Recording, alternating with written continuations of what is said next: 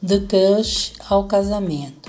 Crush é uma gíria usada para se definir, referir a alguém por quem estamos apaixonados ou sentimos algum tipo de atração. Esta é uma palavra da língua inglesa e pode ser literalmente traduzida como esmagar ou colidir. Assim, o crush representa a força esmagadora do sentimento que temos por determinada pessoa. Portales define o casamento como a sociedade do homem e da mulher que se unem para produzir a espécie, para ajudar-se mediante socorros mútuos e carregar o peso da vida e para compartilhar seu comum destino. Críticas foram feitas a essa conceituação, feito pelo autor, pois apresenta a vida como um fardo, uma desgraça pelo qual o homem deve passar. Já Washington Carlos Monteiro define o casamento como uma união permanente entre o homem e a mulher de acordo com a lei, a fim de se reproduzirem e de se ajudarem mutuamente e de se criarem filhos.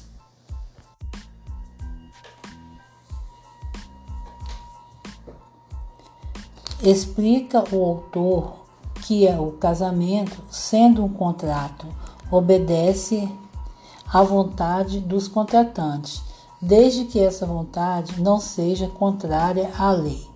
Assim, ainda, segundo o autor, historicamente houve um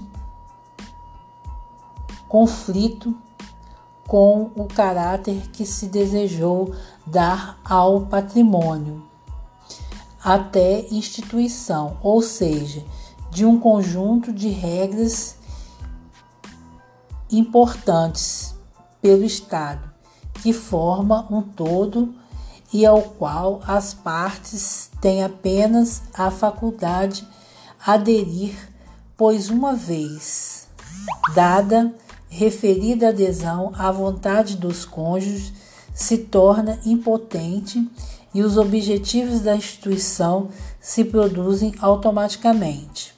O casamento pode ser dissolvido pelos contratantes, por meio de extrato, ou que afetar a intenção do legislador em manter o matrimônio como uma instituição que gera efeitos independentemente da vontade dos cônjuges. A Constituição Federal, seguindo essa ideia, expressou em seu artigo 226 Parágrafo 6 que o casamento civil pode ser dissolvido pelo divórcio. Salienta-se que a concepção que acolhe a natureza jurídica do casamento como um controle foi esposado pelo Código de Napoleão o qual dizia que ao matrimônio se aplicam todas as regras dos contratos comuns e que o consentimento dos contratantes é elemento essencial para sua existência.